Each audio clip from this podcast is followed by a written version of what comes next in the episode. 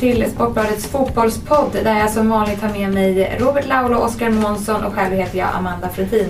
Och vi börjar med vad som har gjort er lite extra lyckliga sen vi såg sist. Den här eh, känslan när Oskar Månsson kliver in på redaktionen med ett cigarettpaket i näven som han dammar på sitt skrivbord. Då vet man nu är det sommar. För att Oskar Månsson börjar alltid röka för att bli av med sin eh, pollenallergi tror jag att det är. Så att, eh, det är ett av de säkraste tecknen på att nu är mig fan sommar på gång. Det är när Oskar Månsson tar med sig ett paket cigaretter till redaktionen. Det har gjort mig mycket lycklig. Är det så? Jag trodde bara det var en bad boy image grej du körde med. Ja, men det är det som gör mig så glad att folk tror att det är på det sättet.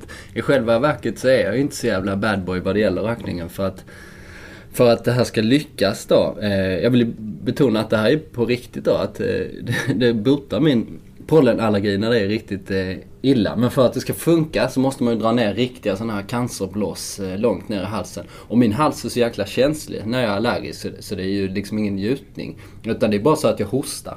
Eh, och så eh, ja, spottar upp en en eh, stor dos allergi eller någonting och sen, eh, ja, sen fimpa liksom. Ja men om det är någon som tvivlar på det här så har du faktiskt presenterat och publicerat vetenskapliga artiklar i ämnet. Jag menar så sent som för ett år sedan på min blogg. Sök på ett halsblås med Oskar Månsson så finns liksom alla, alla detaljer kring det här. Om det är någon som har problem med allergin och verkligen vill, vill prova ett eh, icke så konventionellt sätt att bli av med allergin. Så det är på högsta allvar. Och nu har du även fått med dig Simon Bank på din ohälsosamma livsstil. Eh, ja, jag lurade i honom en cigg här när vi satt uppe på eh, takterrassen på Aftonbladets redaktion och njöt lite i solen. Så, eh, då tog Simon en eh, cigg och han eh, sa att du måste beundra mig för att jag endast röker av estetiska skäl, sa han. Och, eh, ja, det var lite annan approach till det. Men eh, ja, han såg ut att njuta i solen faktiskt. Lite mer än vad jag gjorde. Låter som vi är 11 år och tjurar bakom skolan. Det är alltså 30 plus vi snackar här. ja, eller jo, det är ju faktiskt 30 plus. ja, vi lämnar det helt enkelt. Lyckliga är ni. Det är väl det viktigaste. Eh, men det känns ju helt eh, självklart den här veckan att inleda med eh, AIK Blåvitt på Friends i måndags. Ni var båda på plats då Ivan Torina hyllades. Vad var era intryck? Ja, de är ju både svåra och enkla att sammanfatta för de, de var ju så väldigt eh, många. Men det var ju en fotbollsmatch eh, och en inramning där som man ju antagligen aldrig kommer att eh, glömma. Och eh, Det här tifot är väl nästan eh, för mig det starkaste. Alltså när de hissar upp den här eh, ja, duken med, med hans, Ivans leende, hans ansikte där. Det var otroligt vackert och i det sammanhanget så måste jag nog säga att det var det vackraste fotbollstifo jag jag någonsin har sett det var man tagen och, och, och, berörd av. Och det blev ju verkligen så, så vackert och, och fint som alla, alla önskade. Och det blev det i ett av svensk fotbolls eh, absolut eh, eh, hetskaste hatmöten. Men eh, det här respekterades från alla håll och kanter. Och det är bara att hoppas att eh, att eh, om jag återigen då får återknyta till vad, jag skrev en krönika precis som jag gjorde förra veckan här så resonerar jag kring att världen blev ju garanterat en sämre plats när Ivan Turina lämnade den men förhoppningsvis gjorde den kanske svensk fotboll till, till en bättre. Så att eh, nej det var vackert och fint på alla sätt och vis. Det är ju lite, lite synd kanske på ett sätt att det, det krävs någonting sånt här för att alla fina känslor ska komma fram. Eh, men så har det verkligen varit och dessutom har det funnits en väldigt stor respekt och förståelse från alla olika sidor. Det, så är det väl inte alltid till exempel mellan oss då och klubbar och så vidare. Men eh, AIK har ju skött det här på ett eh, utmärkt sätt från eh, mm. början till slut liksom. Och har eh, med nästan häpnadsväckande professionalism lyckats eh, styra upp ett värdigt ett värdigt firande och värdigt avsked liksom i, i samband som de då ska vara tydliga i sin kommunikation då. Kring det här tragiska som hänt. Och den här kvällen då eh, var ju någonting som man alltid kommer att minnas som man var där. Och själv stod jag med eh, tårar i ögonen under, även när spelet pågick. Jag blev väldigt eh, tagen av det här och, och, så har jag aldrig känt på en, en fotbollsarena tidigare på det sättet. Mm, Oskar, du har jobbat väldigt nära Ivan och intervjuat honom väldigt mycket. Det verkar som att AIK betydde väldigt, väldigt mycket för honom. Ja, så var det ju. Det var ju mycket därför som jag reagerade så känslomässigt själv. Det var ju för att jag... Eh, eh ja, Ivan känns ju som en kompis när jag tänker på det. För att jag träffar honom i stort sett eh, eh om inte varje vecka så pratade jag med honom åtminstone varje vecka under de tre sista åren. Jag var, jag var på plats första dagen när han kom och gjorde sitt provspel på Karlberg och jag har liksom rest jorden runt i stort sett. Jo men det kan man säga. Jag har varit i Moskva, i USA, i Holland och, och allt vad det är liksom och följt laget. Och då är Ivan de, en av de som jag har kommit närmst. Jag har gjort många djupa intervjuer och, och, så, och så vidare med honom. Eh, och det som jag kanske nästan allra mest ont är att veta hur pass lycklig han var i, i, med sin situation just nu då. Att han, han sa när han förlängde sitt kontrakt, eh, det var när de var på, på träningsturné i Portland, eh, att han, han ville bli en legendar i klubben. Eh, och det var liksom, han skulle kunna tjäna mycket mer pengar eh, i någon annan liga om han velat i och med att han håller så pass hög nivå. Men han trivdes så bra, hans familj trivdes så bra i Stockholm då. Och han trivdes med lagkompisar och sånt. Att han då valde att stanna i AIK och då ville han stanna. Jag ska spela här i fem år till, det är inga problem och så vidare. Och han, han blev ju en legendar men eh, det var inte på det här sättet som vi, eh, som vi hoppades på att det skulle sluta. Nej men det som man ska säga, vissa eh, ja, idrottspersonligheter kommer ju närmare i sin bevakning och så. Du kom ju nära Ivan, det gjorde absolut inte jag. Jag intervjuade han knappt liksom. Men man pratade lite med honom efter matcher och så. Alltså, det starkaste så personliga minnet det var ju när vi skulle åka till eh, eh Kroatien och bevaka en landskamp här eh, inför EM för, eh, för ungefär ett år sedan. Så hade han tipsat Simon om en restaurang som han tyckte att vi skulle gå och käka på. Den hette Hondlova. Den låg precis bakom Maximirstadion för att de, I Zagreb? ja, i Zagreb. Deras köttfat skulle tydligen vara något i hästväg alltså. Jag menar alltså, jag har besegrat många köttfat i mitt liv. Det, det räcker att titta på mig så, så ser man att, så är det. Eh, men detta köttfat alltså.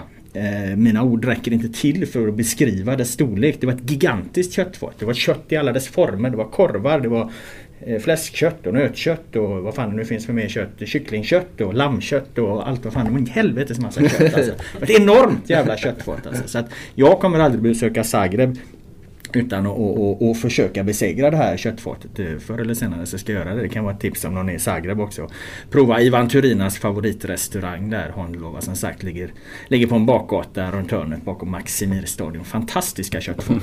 Maten är ju viktigt för Ivan. Utan tvekan. Han pratar ofta om mat. Och efter då han har förlängt det här kontraktet i, i Portland. Eh, då pratade jag med honom direkt eh, efter efter. Då var det liksom, det hade varit på gång ganska länge liksom att det här kontraktet skulle signeras. Men så var det till sist klart då. Och då eh, eh pratade man på telefon och då var han ju sprudlande glad liksom och, och, och skojade och sånt.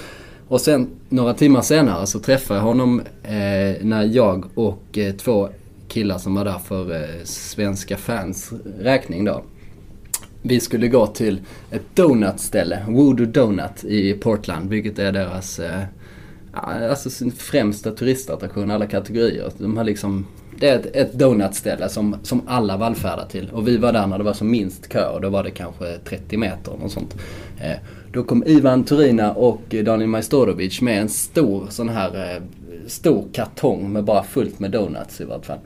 Och så skrattade de och så sa, eh, så sa eh, Ivan sa new contract pace. och flinade. Så eh, då skulle de tillbaka till hotellet och trycka donuts där. Men det förtjänar ju att betonas det du inledde med där AIKs eh, hantering av det här. Jag menar när en sån här sak händer. Det finns ingen, ingen liksom eh, klubb eller organisation som helt kan förbereda sig på exakt hur, vad fan ska man göra när, när en så, så viktig person i, i föreningen eller i verksamheten helt plötsligt går bort. Och tänk det här är alltså en fotbollsklubb med enormt många människor som bryr sig om den. Och AIK har alltså gjort i princip allting rätt här. Det är, det är ett extremt imponerande krishanteringsarbete på alla sätt och vis. De var ju väldigt snabba med att fixa fram både tid och plats för fansen och sörja här nere vid Karlberg. Och jag åkte förbi där på kvällen för jag skulle själv träna fotboll på Stadshagen och som ligger lite ovanför. här så det stod ju rader med bilar utanför sent på kvällen. Människor strömmar ju dit. Och det här styrde de upp blixtsnabbt. De fixade en katolsk präst vad jag förstår till, till familjen Torina. De ordnade fram flaggor, de ordnade ordnat en, en, en minnesmatch för honom. De fick hyllningar från Zlatan och Modric och alla vad det var som vi kunde se här i pausen på, på Råsunda. Eh, Jens Andersson, eh, eller sportchefen som avgick, han klev ju in liksom enbart för att jobba med den här minnesmatchen. Så att, Nej, eh, jag träffade Johan Segui i samband med att Lennart Johanssons dokumentären om Lennart Johansson visades här i innan eh, AIK IFK Göteborg-matchen han kom fram och skakade hand och ville tacka för bevakningen som han hade tyckt var respektfull. Jag sa det, ja, eh, ja jag är imponerad av ert arbete också, 5 plus. Och då svarade han, ja det är väl det enda man egentligen inte vill ha 5 plus i så. Och jag förstår precis vad han menar med det. Men de har verkligen skött det oerhört bra. Alltså, imponerande. Det är så mycket som kan gå fel. Det räcker det kommer lite felaktiga uppgifter på svaj liksom, så, så, så, så blir det här en väldigt negativ, det är ju en ohyggligt negativ men så förstärks det ännu mer liksom av att det blir galet i medierna och så Ja, det blir konspirationer bara, Ja precis va? men de har varit jävligt bra och tydliga och fått det här på, på, på ett bra sätt. Jag tror att eh, deras vana vid krishantering, inte alls på den här nivån, men eh, att de är vana vid att det stormar. Att, ja, det är det... stora rubriker och ja. nu jävlar eh, ska folk ha tag i oss här liksom. I och med att de har haft det så i ett antal år. Mm. Eh, de här personerna då som, som styr klubben. Just nu så var de också duktiga på liksom ja, att eh, improvisera, eh, vilket de gjorde, men att göra det på ett begåvat sätt och i det här pressade läget. Men om vi kollar på hur det såg ut nere på plan då faktiskt i måndags. Eh, kändes det som att AIK-spelarna höjde sig Alltså jag hade en tydlig bild av det där. Sen märkte jag efteråt att den kanske inte riktigt delades av alla. Men eh, det som händer direkt eh, i matchen det är ju att jag tycker att AIK ser klart påverkade ut av, av, av stundens allvar. Och konstigt vore annars tycker jag. Och jag ser det Mikael Stare då i IFK Göteborgs träning. Han står liksom och eh, trycker armarna ner, händerna neråt liksom i en dämpande gest. Ta det lugnt, ta det lugnt. Stöt inte på AIK. Ge dem liksom inte eh, energi. För att AIK brukar inleda alla sina matcher med, med, en enorm energi. Alltså det är ju deras signum. Det gjorde de inte här. Och Micke Stare vill inte bidra till den matchbilden för att en, en, en lugnare matchbild, en mindre intensiv match skulle gynna IFK Göteborg som vill falla hem i sin skokartong och, och spela det här spelet. Och det var väl egentligen inte förrän Blåvitt hade gjort 1-0 på sin straff efter AIK utöver allt som varit missat två straffar på en minut dessutom. Och IFK Göteborg har fått en straff och gjort mål på den 1-0. Det var någonstans då som AIK kommer igång. Då börjar liksom det här släppa. Då, kommer, då liksom ökar Celso Borges tempot centralt på mittfältet. Martin Mutumba gör en fantastisk match ska det visa sig när, när han börjar riva loss på kanten. Eh, Nabil Bahoui kom ju loss på den andra kanten i samband med ett av målet. Men ja, jag tyckte att de var klart, klart påverkade men att de, att de eh, de kom in i det efterhand och gör sin bästa match i år sammantaget då helt klart. Tobias Hysén sa efter matchen att de hade pratat väldigt mycket om att ha respekt. Och hans analys var att de kanske till och med hade lite för mycket respekt för AIK-spelarna. Jag vet inte om det var det för att eh, Ja, de, de kanske upplevde det så, men jag säger ju hur Stare står liksom. Ta det lugnt. Va? Han, han, vill, han, vill, han vill liksom utnyttja det här att, eh, sportsligt, sportsligt då, att, att det är svårt för AIK och, och, för att de är som bäst när de kan spela sin energifotboll. Men eh, ja, eh, samtidigt, eh, jag vet inte, de, de kändes på något sätt på, påverkade av det. För att det var, de gjorde en riktigt, riktigt blek match. De förlorade med 3-1 vilket kunde blivit mer. Även utöver de här två missade straffarna. Och man hade ju fyra vinster och två oavgjorda. Innan dess så, så nu ska jag inte citera din krönika utan nu ska jag ta Simon Banks ord istället. Men han skrev att de spelar energifotboll utan energi och pressfotboll utan press. Eh, och det var verkligen ett lag som inte visste vad de ville göra på banan. Eh, utan de lät helt enkelt AIK diktera villkoren.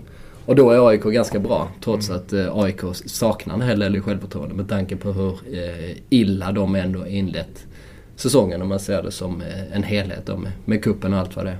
Ja, jag, jag köper den bilden men det, då, jag är inte så säker på att, att det blev så Eh, av en händelse utan jag tror att det var lite meningen att det skulle vara så. Det bygger just på hur Stare valde att kliva in i, sin coaching i, i den här matchen. Men jag menar, det är ju ett problem. Det är alltid svårt att spela tillbakadragen fotboll med bibehållen aggressivitet. Att, att, att liksom flytta hem laget så långt och sen ändå vara aggressiv i, när motståndaren väl kommer tillräckligt nära.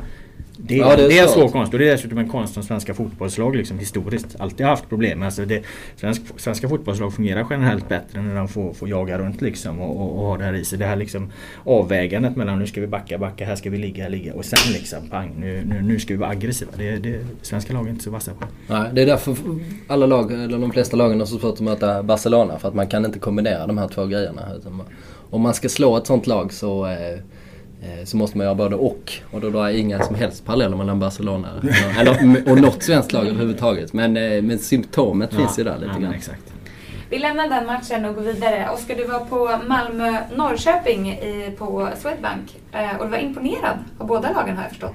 Ja det var jag. Just Malmö gjorde väl ingen större insats där men man ser vilken kvalitet de, de har. Och detta är ju mina två favoritlag den här säsongen vi har ju ett väldigt prestigefyllt eh, tips här på tidningen. Eller framförallt jag själv som har gjort ett väldigt prestigefyllt eh, och gått in med enormt hög svansföring eh, det här året. Så det är viktigt för mig.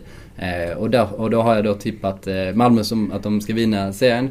Och eh, Norrköping har jag liksom som mitt lag då som ska sticka ut som gör att jag ska slå alla andra på knockout här. Och jag har ju tippat Norrköping som trea då. Vilket kanske är lite högre än vad jag tror. Jag tror mycket på dem men inte inte, inte till den graden kanske. Men eh, Norrköping gjorde eh, en eh, riktigt bra match eh, eh, med hög press. Eh, de lyckades få Malmö att bli helt ställda. Malmö fick inte igång sitt spel. Eh, och 1-1 var, eh, som det blev den matchen, var ganska rättvist. Och framförallt var jag väldigt imponerad av eh, Andreas Johansson som jag har lyft fram flera gånger här som framstår som en av seriens bästa spelare alla kategorier. Han kanske, ja, kanske är bäst rent av för tillfället eh, jättenyttig eh, för sitt lag, både offensiv och defensiv. Men helt okänd. Min kompis eh, Morten som jag satt bredvid som följer eh, svensk fotboll lite sådär eh, eh, lite grann läser lite rubriker och sånt. Han visste inte vem det var överhuvudtaget. Så sa jag, och så pekade jag på honom då liksom. Ja, det är han där i, i mitten sa han. Är, han är som Håkan Mild ungefär. Eh, fast eh, kanske lite eh, mer kreativ liksom. Och då skrattade Mårten och sa han ser ut som Håkan Mild också, sa han eh, när han tittade på det. Så det är liksom ingen estetisk eh, fotbollsspelare och sånt. Men eh, jäklar vad nyttig han är för sitt lag. Vad säger du om Malmö hittills? Eh, ja, nej jag kan väl bara instämma i denna grundläggande analys av Oskar Månsson. Eh, han pratade om att Håkan Mild där inte, vad fan sa du? Att eh, han, han, inte vill vara, att, att det är estetisk och så vidare. Men eh, du vet, vet vad de sjunger om honom i Göteborg eller? Um, ja, nej, eller vad är det de sjunger nu igen? Alla vill ha, alla vill ha sex med Håkan Mild. Ja, just det. Men det är ju bara för att han är så eh, funktionell tror jag. Snarare, och uthållig. Snarare, snarare än att du han är att sådär... uthålligheten och tar ja, fasta på det va? Ja, okay, ja jag tror inte det är det så rent estetiska som, eh, som gör att alla vill ha sex med Håkan Mild. det är min spekulation men, eh, ja. men jag står för den. Ja, mycket fokus på uthållighet. Det är många damer som har det när de killar verkligen. Ja. Eh, nej, men, eh, vill du säga någonting mer om Malmö och Norrköping? Känner du dig säker med ditt tips än så länge? Eh, ja. Det är alltid roligt att se hur glad du är när det går vägen för dina lag. Ja, det är som sagt ja, det, är väl det, viktigaste i mitt liv då liksom. Är det mycket som står på spel? Det allra viktigaste är att jag är frisk och det löser jag genom att röka. Och det näst viktigaste är då att mina, att mina tips går lite, de ser ut att röra sig rätt eh, ordning då kan man säga. Mm. Eh, men de hade en väldigt fin eh, hyllning till Ivan Turin även där. Eh, Jiloan Hamad och Mattias Florén, eller lagkaptenerna, hade kommit överens om att man skulle eh, stanna spelet i den 27 minuten och, och då stannade då hela hela spelet, alla spelare och samtliga på läktaren uppe i en gemensam applåd till Ivan Turina, vilket var väldigt effektfullt.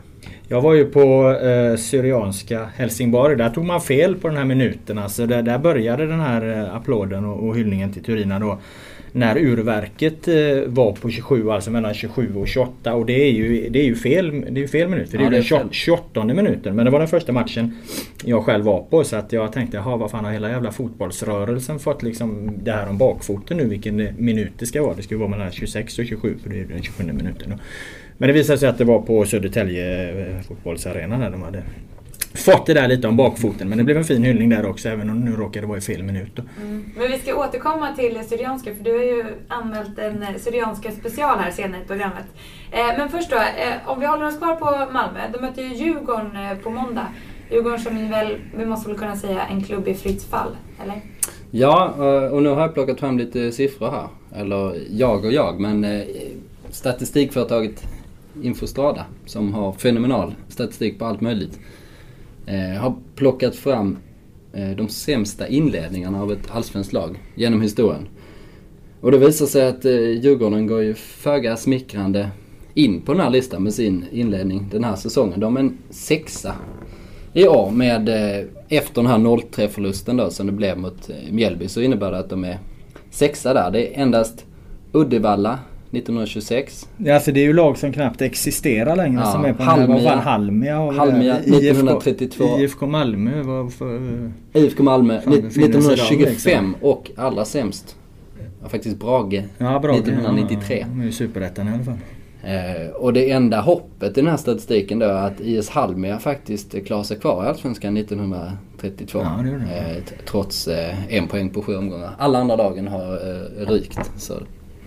Men finns det några ljusglimtar i, i Djurgårdsläget nu eller är det bara becksvart? Ja, det är nog becksvart så sett när man tittar på det. Men alltså, ljusglimtarna är ju att det här, alltså, Djurgården har ju i grund och botten en, en, fortfarande en trupp som eh, vi för bara några veckor sedan ansåg ändå var kapabel att klara en, en mittenplacering i Allsvenskan. Eh, och det har ju inte förändrats. De här spelarna är ju, är ju kvar. Eh, så att de är, alltså, tittar man på spelarmaterialet så är de ju inte, inte alls så dåliga som, eh, som tabellpositionen visar. Även om de då har varit av olika anledningar. Alltså, jag menar, de har ju ändå en hel del kvalitetsspelare. Så eh, läget är ju extremt bekymmersamt men eh, det är ju, vad fan är vi på? Det är ju 23 omgångar kvar eller vad fan, fan det är ju ett par hundra poäng kvar att spela om eller vad säga men nästan i alla fall. så att eh, det, det är absolut för tidigt att, att, att gräva ner sig för det mot den bakgrunden att man faktiskt, att man faktiskt har ett ganska hyfsat spelarmaterial. Om man ska hitta något positivt med, med Djurgården om man tittar framåt. Eh, så är det att de flyttar in på nya arena nu i sommar. Eh, och kring Djurgården finns det folk eh, med mycket pengar som varit villiga att investera. Eh, och i samband med den flytten då så finns det ju stora ekonomiska intressen att den här klubben kan inte vara en klubb som harvar runt i i Superettan och möter Falkenberg i toppmöte utan de ska ju tillhöra Allsvenskan. Så det är väl inte helt osannolikt att det kommer in ett antal nyförvärv i Djurgården. Det är dessutom så att många av de här spelarna har kontrakt eh, som går ut. Eh, vilket hänger ihop med den dåliga långsiktigheten som vi hackat på så många gånger i Djurgården. Eh, men det är nog rätt troligt att det kommer in ett antal spelare under sommaren. Och förhoppningsvis för Djurgården då att de bara liksom värvar spets som går rakt in. Och där i kombination med eh, nya arenan så kan det också bli liksom någon slags omfattande nystart eh, på, på, på det sättet. Va? Så att, eh, nu ringde den telefonen. Men, eh, nej men det kan bli en, en, en stor omstart för dem om man för ihop de här. Dels då om man, om man kan värva, dels eh, att man kliver in på en ny arena med den, den energi det ger. Va? Mm. I fjol värvade de eh, Erton Feisolahu och eh, Kenneth Höje när det såg som... Eh, ja, det såg ju inte så eh, kul ut. De spelade framförallt oavgjort i varenda match. Eh, men det blev ett stort lyft Mm. förra sommaren då. Sen var ju vinterns silly season ett stort misslyckande för Djurgården med tanke på vad de, vilka behov de hade och hur de inte lyckades eh, fylla de här hålen. Eh, men förhoppningsvis så, så lyckas de i sommar. Det kan ju vara en, en livlina. Mm, det finns hopp. Några som också flyttar in på arenan är ju Bayern och eh, Oskar, du ska till Borlänge och bevaka Brage i Bayern. Du verkar väldigt taggad. Ja, det ska bli kul faktiskt. Vi pratade lite om det här på redaktionen. Det är ju en klassisk eh, svensk arena, Domnarsvallen, men det var inte så många som varit där. Det var du funderade lite på om du Nej, hade jag spelat där har någon nog aldrig varit där och jobbat. Däremot funderar jag lite på om jag spelar där men eh, kanske inte gjort det ändå. Jag vet att vi hade med Ljungskile, då hade Brage hemma där i, i ett år och då slog vi dem komfortabelt med 3-0. Så att, men jag tror faktiskt att bortamötet var på hösten där så att den matchen fick jag aldrig, aldrig vara med på. Då har inte du heller varit där. Nej, det kan vara så men vi kan också ha mött dem i något annat sammanhang. Jag har någon svag förnimmelse om att jag någon gång har varit där och spelat fotboll. Men inte lätt att hålla reda på alla jävla arenor man har spelat. En som varit där är ju du, Amanda. Ja, jag kan ha fått en snedvriden bild. För att jag, efter en lång och kall vinter så åkte jag dit och det var typ dag, eller årets första vårdag. Så att jag mötte solen i Borlänge och fick ett väldigt positivt intryck. Skulle jag åkt dit idag så kanske jag hade tyckt att det var en ganska grå stad. Men jag Då hade du ju mött- älskade Borlänge. Då hade du ju mött sommaren ja. ja, jo, Med, förvisso. med Oskar Månssons cigarettpaket. Ja, precis. Nej, jag vet inte. Det är inte så mycket att säga om den. Det är väl en, en liksom... Men du Man, man kan ju träffar- säga mycket om Jan Tauer i alla fall. Han gick ju, Ja. han gick ju i taket här när, när beskedet kom att eh, Mjällby fick segern mot Djurgården. Han, eh, vad fan skrev han inte på Twitter att han ville att hans in stod till förfogande ifall det här nu behövdes. eh, Hans insatser på något sätt. Så att han, eh, Han, han var väldigt upprörd över detta. Han står alltid till förfogande för Djurgården kan man ju säga. Eh, nej men Brage har ju, eh, eh, Eh, kan man ju säga, de har inlett säsongen dåligt. Eh, de var ju väldigt hypade i eh, vintras med, tanke på sina nyförvärv. Men det var ju ganska mycket så känslan, okej ni har ett roligt lag men ni kanske har ett ganska dåligt lag också. Eh, eller dåligt är väl att ta i, men eh, det, det motsvarar inte de här eh, mediala proportionerna åtminstone. Eh, Brage har inget lag som som är redo för någon allsvenska. Eh, de har värvat lite spektakulära spelare och sånt och bygget ser väl hyfsat ut. Jag, jag tror de kan eh, ta en eh, en, kanske en, en mittenplats. Det gjorde de i fjol och jag tror att laget är ungefär jämnstarkt med det de hade i fjol då, även om det sticker ut mycket mer. Så. På så sätt var väl Brage mest intressanta inför säsongen kan man säga. Åtminstone så länge inte... Vad är det du ska dit och göra då? Eh, ja, jag ska ju snacka lite med Tao och okay. så, ska jag följa Hammarby också då som eh, Eh, ja, som alltid är intressanta såklart. Men jag måste ändå säga att jag är lite besviken. För jag trodde ju ändå, vi var ju där då och gjorde Dully Johnson och när vi då står där så har vi sånt jäkla flit att en ny spelare ska presenteras. Ja, vi hänger väl kvar då och så kommer Tower in. Det var sjukt stort. Tänkte man, kommer bli stökigt i Borlänge. Men nej, det var väldigt lite stök i Borlänge tycker jag. De måste leverera lite rubriker. Ja, man kan ju säga, man kan säga just vad det gäller Dooley Johnson då som har, ja hans historik är ju tragisk på på alla sätt egentligen då eh, under många år. Jag har följt Dooley väldigt nära då och följt alla hans eh, skandaler till höger och vänster. Och jag har, ja, han har ju, varenda gång när jag pratat med honom så har han ju förklarat bort allting med att han varit total oskyldig till allting. Det var hans kompis som satt bakom ratten. Det var hans någon okänd person som la kokain i hans drink eh, och så vidare då. Och, och, när han kom till Brage då så skrev de in honom på ett behandlingshem. Han, han skulle liksom han erkände alla sina brister och, och, sina fel liksom och förstod att han hade seriösa problem och att han, att han var alkoholist och han var tvungen att ta tag i det. Eh, och så länge det inte kommer några nya rubriker av den kategorin så är det ju good news liksom. Inga... Ja, nu lät det ju hemskt. Jag trilla dit igen. Det var inte riktigt så jag menade. Men Tower då? Han kan väl ut och ja, fast han, växa lite? Ja, eh... Men han fick ju den frågan Tower i någon, någon eh, vad om det var i Fotbollskanalens TV-program, vad hette det TV4 eller vad fan det var de hade med på telefon där och han sa att det var bara han och Dooley som var ute efter klockan sju på kvällen så att det verkar inte vara så, hända så mycket så det är kanske en bra miljö för Dooley Jansson här för som du sa så hoppas vi att han att han sätter fotbollen främst och inte trillar dit igen då. Det, det är ju en väldigt fin fotbollsspelare i grund och botten, Dooley Jönsson. Så det är det han ska ägna sig åt.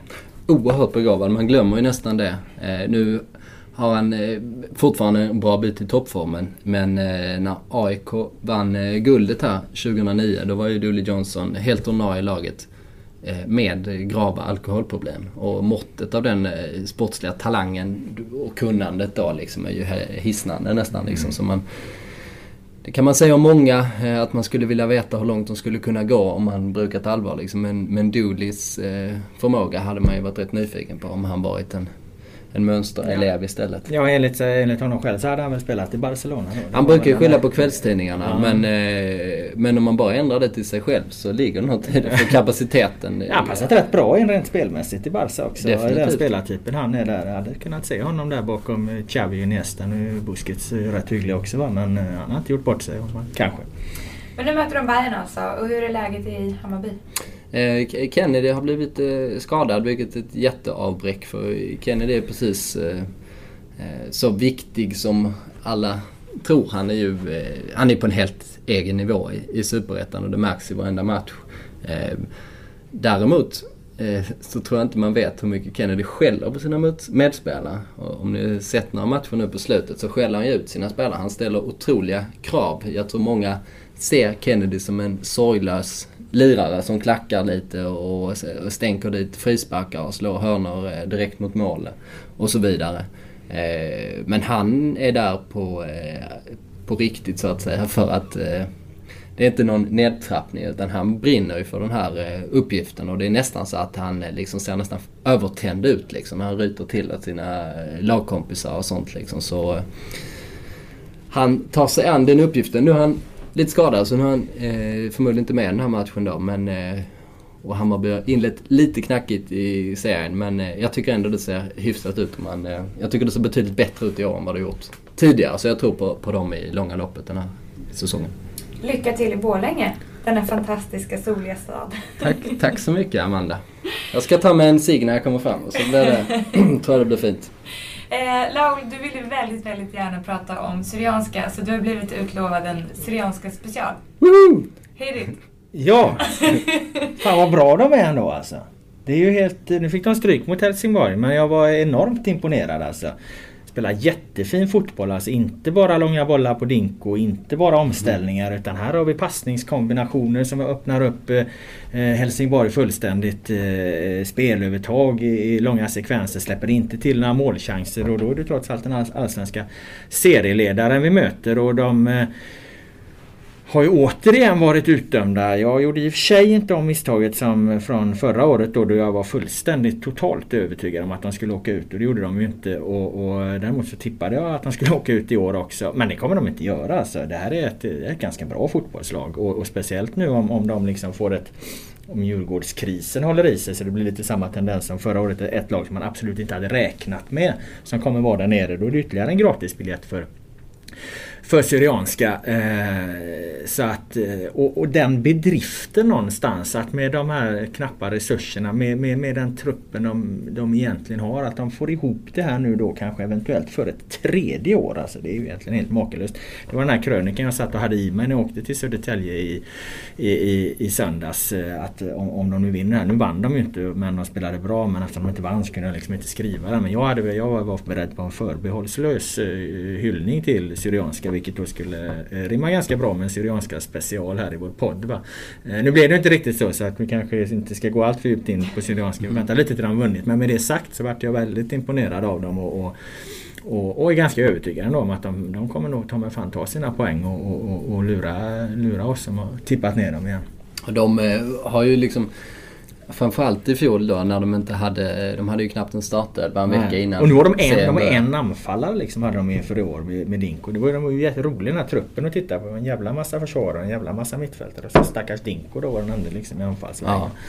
Nej, Oskar Melke Michel är ju en, en trollkonstnär på det sättet att han lyckas liksom styra ihop det här eh, tunna, spretiga och lite brokiga eh, skaran till, till ett kollektiv då som dessutom, liksom, som du sa, de spelar väldigt bra fotboll. Det är liksom ja, ingen taktiskt rent eh, skickligt. Och dessutom så röker ju Öskan så därför gillar jag honom. De var jätteduktig, de var jätteduktig 92 är han väl född den här uh, Alexander Michel. Michel ja, som verkar kunna spela på enda position. Jag har sett honom som högerback, vänsterytter, mittfältare och nu såg jag honom då som en nummer 10-roll. Han tog för sig jättemycket, ville ha boll, var modig, kreativ, hitta lösningar. Uh, mycket lovande spelare. Erik Hamrén dök ju helt plötsligt upp på, på Eh, Eh, eh, någon av Syrianska matcher för jag tror det var två omgångar sedan. Det var ingen riktigt som kunde förstå om det var Syrianska Gävle eller vilka det var som möttes. Eh, vad, vad, vad Hamrén gjorde där va. Men det är säkert för att kolla in Michel för januariturnén då. Han får ju kolla in de unga spelarna liksom som är Allsvenskan vilka som eventuellt kan åka med till en, på en januariturné. Och så här. Jag, jag tror säkert han tittade på, på honom för den kommande januariturnén då. Ehm, eh, Özcan Melkmic är ju rolig där också för att eh, Många lag har ju förtryckta programblad, alltså att det är samma första sida som återkommer och sen ändrar man lite i, innehållet. Vad jag förstår så har ju Syrianska en sån och där har de ju inte satt upp liksom sina stjärnspelare. Jo, Toma är med liksom, men i bakgrunden. Men den här liksom, när man tittar på det här program, matchbladet då, matchprogrammet så, så är ju liksom, den utgörs ju av en extrem närbild på tränaren. det, det, det finns ju inga andra föreningar som kör på men det är jävligt passande i det här sammanhanget. Med där, där står, nej, de har tyvärr ingen sig där men där, där står Öskan liksom. Med, med en rejäl close-up på Toma och vem det nu var lite i bakgrunden. Apropå det, eh, på Stockholms stadion nu senast den här eh, skandalmatchen som vi kallar den. När eh, Syrianska vann med 1-0. Trots att Djurgården då hade en boll inne som Martin Hansson och hans team dömde bort. Då kom Öskan gående i solskenet på Stockholms stadion med en cigg i handen. Och då gick jag bara förbi henne och, så, och då sa jag till Öskan, är det, är det segersiggen du, du tar nu eller? Sa han. Min vän, jag röker alltid. Han. Så, och så, och så flög han. Nej, men äh, han är en äh, stor karismatisk person får man säga, Öskan. Men eh, Syrianska specialen är avklarad. Nu har vi haft eh, Gävle special och vad har vi haft mer? Vi har haft Mjällby special. special. Vi har haft Syrianska special. vi får väl göra så att eh, lyssnarna får mejla dig om vad de vill ha för Men jag tänkte, jag var inte riktigt klar med den där matchen där för att den vanns ju trots allt av Helsingborg och, och sen mm. hade IFK Göteborg då chansen att ta tillbaka serieledningen för tack vare den här segern så blev ju Helsingborg serieledare. Men då har vi en situation, var vi spelat sju omgångar. Mm. Eh, eh, då Helsingborg leder Allsvenskan. Och det var väl inte riktigt vad vi hade räknat med. I, alla fall inte jag då. Eh, men eh, Ja, vi träffade ju Reine Almqvist i, i eh, pressrummet på Borås Arena då precis när han hade trätt tillbaka till sin roll där. Detta, menar, my, detta mytiska möte. De här orden ringer ständigt i mina öron när jag, när jag, när jag tittar på, på Helsingborg. Att den här mittfältstriangeln då. Nu var det intressant för nu hade ju Roar Hansen då, nu hade han ju ändrat på det. Så han hade alltså skickat ut Bedoya till vänster och så spelade han med Akam som normalt brukar vara till vänster. Där spelade han med Akam eh, som spets och Robin Simovic lite som, eh, som släpande där. Eh, och eh, det här fick han ju backa på eh, efter ungefär en halvtimme för det här fungerade inte. Eh, Akam och Simovic lyckades inte ta det defensiva jobbet så Lulushanko fick styra och ställa på, på Syrianska mittfält. Så då skickade han in Bedoya som är mer löpstark och ut med Akam på kanten. Och det är också så de gör sitt mål. Akam bryter in från vänster, hittar Bedoya i en djupledslöpning som är ett fantastiskt fint avslut. Eh, eh, rakt upp i, i, i nättaket. Så att det finns ju onekligen kvaliteter i det här laget. Så det, det, jag tror att de blir kvar där uppe om de nu inte drabbas då, som vi väl kallar det då, av transferfönstret. Eh, Bedoya försvinner. Eh, Malango då eventuellt kanske försvinner som du har varit inne på, på, på Oskar. För att eh, eh som jag har, ja men alltså det slår en liksom hur, vilken kvalitet det finns där. När de vann eh, 2011 Helsingborg så, så var det det här centrala mittfältet och, och, och får de bara behålla det. Va, så. Men Bedoya berättade i samband med det här också att han hade ju tackat nej till en, en, en eh, Bundesliga-klubb, vilka fan det nu var. Augsburg ja, jag så det. Eh, så att det verkar ju ändå som att han hoppar inte på första bästa, första bästa erbjudande. Nej men som sagt, de, eh, sannolikt försvinner både Bedoya och Malango mm. till sommar. Ja, men, man, men, men, man märker också på Roa Hansen, du, du tar upp det nu här att han kastade om. Han, han är väldigt skicklig Eh, coach på det sättet. En pragmatiker som eh, liksom är bra på att lösa situationer. Han är bra på Eh, vad ska man, han konstlar inte till saker och ting. Han kanske inte överteoretiserar saker och ting. Varken vad det gäller sitt ledarskap eller det rent eh, taktiska. Men han är, är, handfast och konkret och han får ju ja, väldigt bra resultat med sig från eh, alla klubbarna då. Nu har, de, har jobbat i. nu har de ju två raka hemmamatcher där, eh, Helsingborg närmast då mot eh, mot Häcken på, på måndag. Va? Så att, eh, intressant match.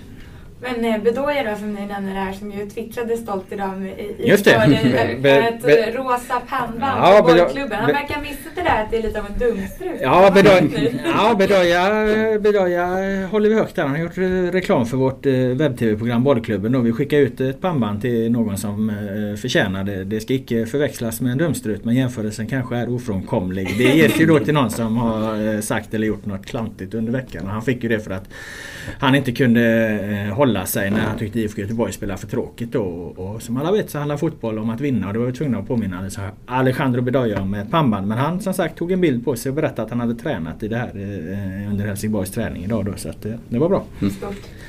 Eh, Mjällby måste vi dyka ner i lite. De har sparkat eh, sportchefen alldeles nu. Varför då? Eh, det beror eh, alldeles sannolikt på att de har en fruktansvärt dålig ekonomi. Eh, och Thomas Andersson Borstam Eh, som jag var tvungen till och med att googla för av någon anledning får jag för mig att han heter Thomas Borstam Andersson, men det gör han inte. Eh, Thomas Andersson Borstam eh, har jag berömt många gånger, eller berömt deras sportsliga jobb för att de lyckats få in de här eh, spektakulära spelarna till eh, lilla Mjällby då med, med Erton och eh, Mustafa El Kabir som de kanske bästa exemplen där. Och det, och det måste ju till liksom speciella kontakter och skickliga personer de, i de positionerna.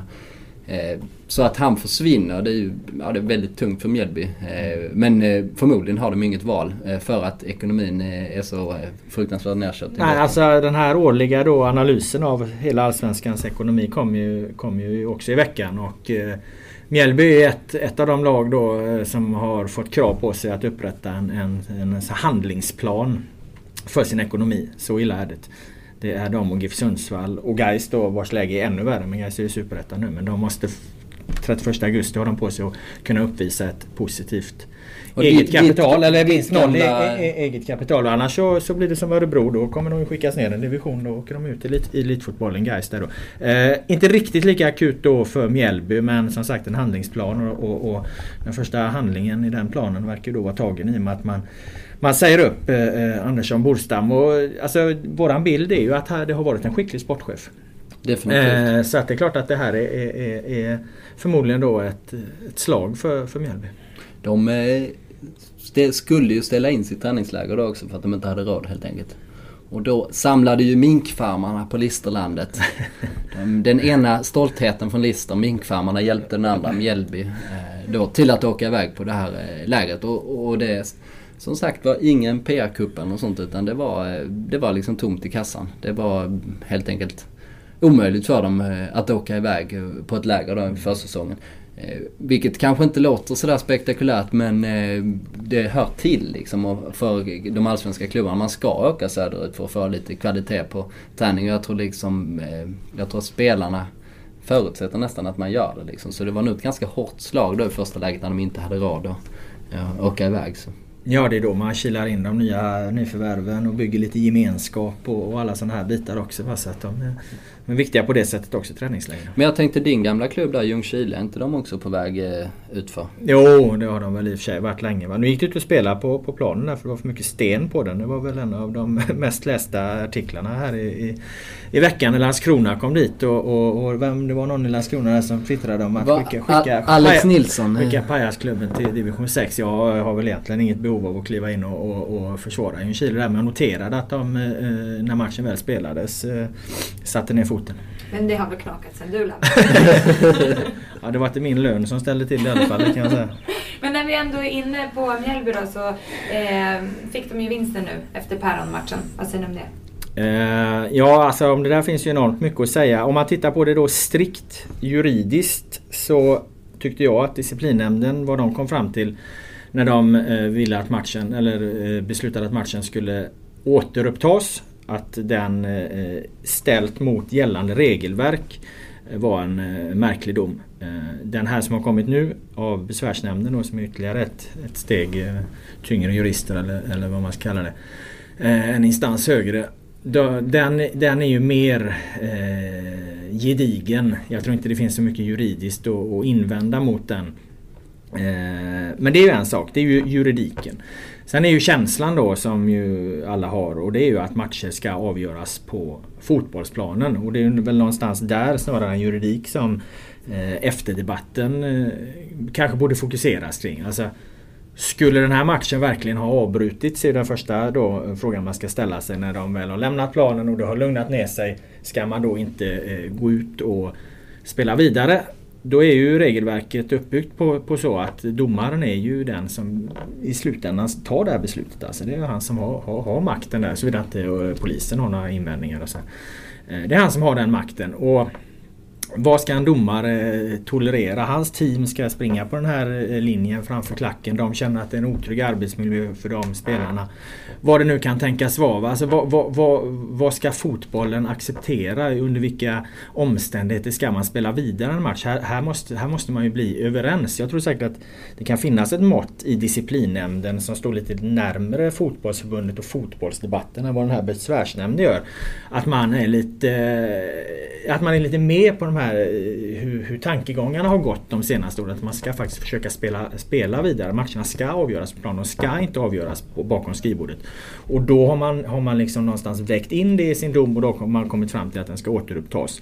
Sen kommer det här till nästa, eh, näm, nästa liksom instans då. De överhuvudtaget kanske inte eh, så nära den debatten. De tittar på det här strikt juridiskt. Liksom, vad har vi för material från Mjällby? Vad har vi för material för Djurgården? Vad står det i regelverket? Okej, okay, det här är våran samlade bedömning. Som i det sammanhanget eh, är gedigen och en, en, bra dom. Så sett. Men den linjerar ju inte riktigt med vad man vill, hur man vill ha det i svensk fotboll. Så här måste man någonstans titta på vem ska besluta om matcher ska spelas vidare och exakt hur ska regelverket eh, utformas. För att jag tror att man blir tvungen att se över det igen om man inte vill eh, ha fler skrivbordsmatcher. Ja, jag har inte så mycket att tillägga på den eh, analysen. Eh, jag är fullt enig med dig. Och det är som sagt synd att man måste avbryta en match om man, om man i absolut värsta fall då inte kan garantera säkerheten som det heter. Vilket förvånar mig lite att man kanske inte kunde göra just i den matchen, även om det var upprättad just från, från klacken där och då. Men i allra värsta fall så finns det ju möjligheter till exempel utrymma en sektion. Mm. Eh, utrymma kanske en hel stadion eh, i värsta fall. Men matchen ska spelas klart samma dag. Eh, så där ska man ju lägga den största kraften. Och sen håller jag med eh, Robert om att, eh, att domen är logisk rent juridiskt, den som kom nu av besvärsnämnden. Vill ni tillägga någonting mer eller ska vi ta och runda av dagens podd? Är det redan slut alltså? Ja, Har vi det. fått med allting? ja, det var just det frågan. Eh, ja. Jag tolkar det som ett ja. Ja, nu går vi ut och tar en cigg allihopa. Sportbladets fotbollspodd är såklart tillbaka igen nästa vecka. Var med oss då också. Hej då!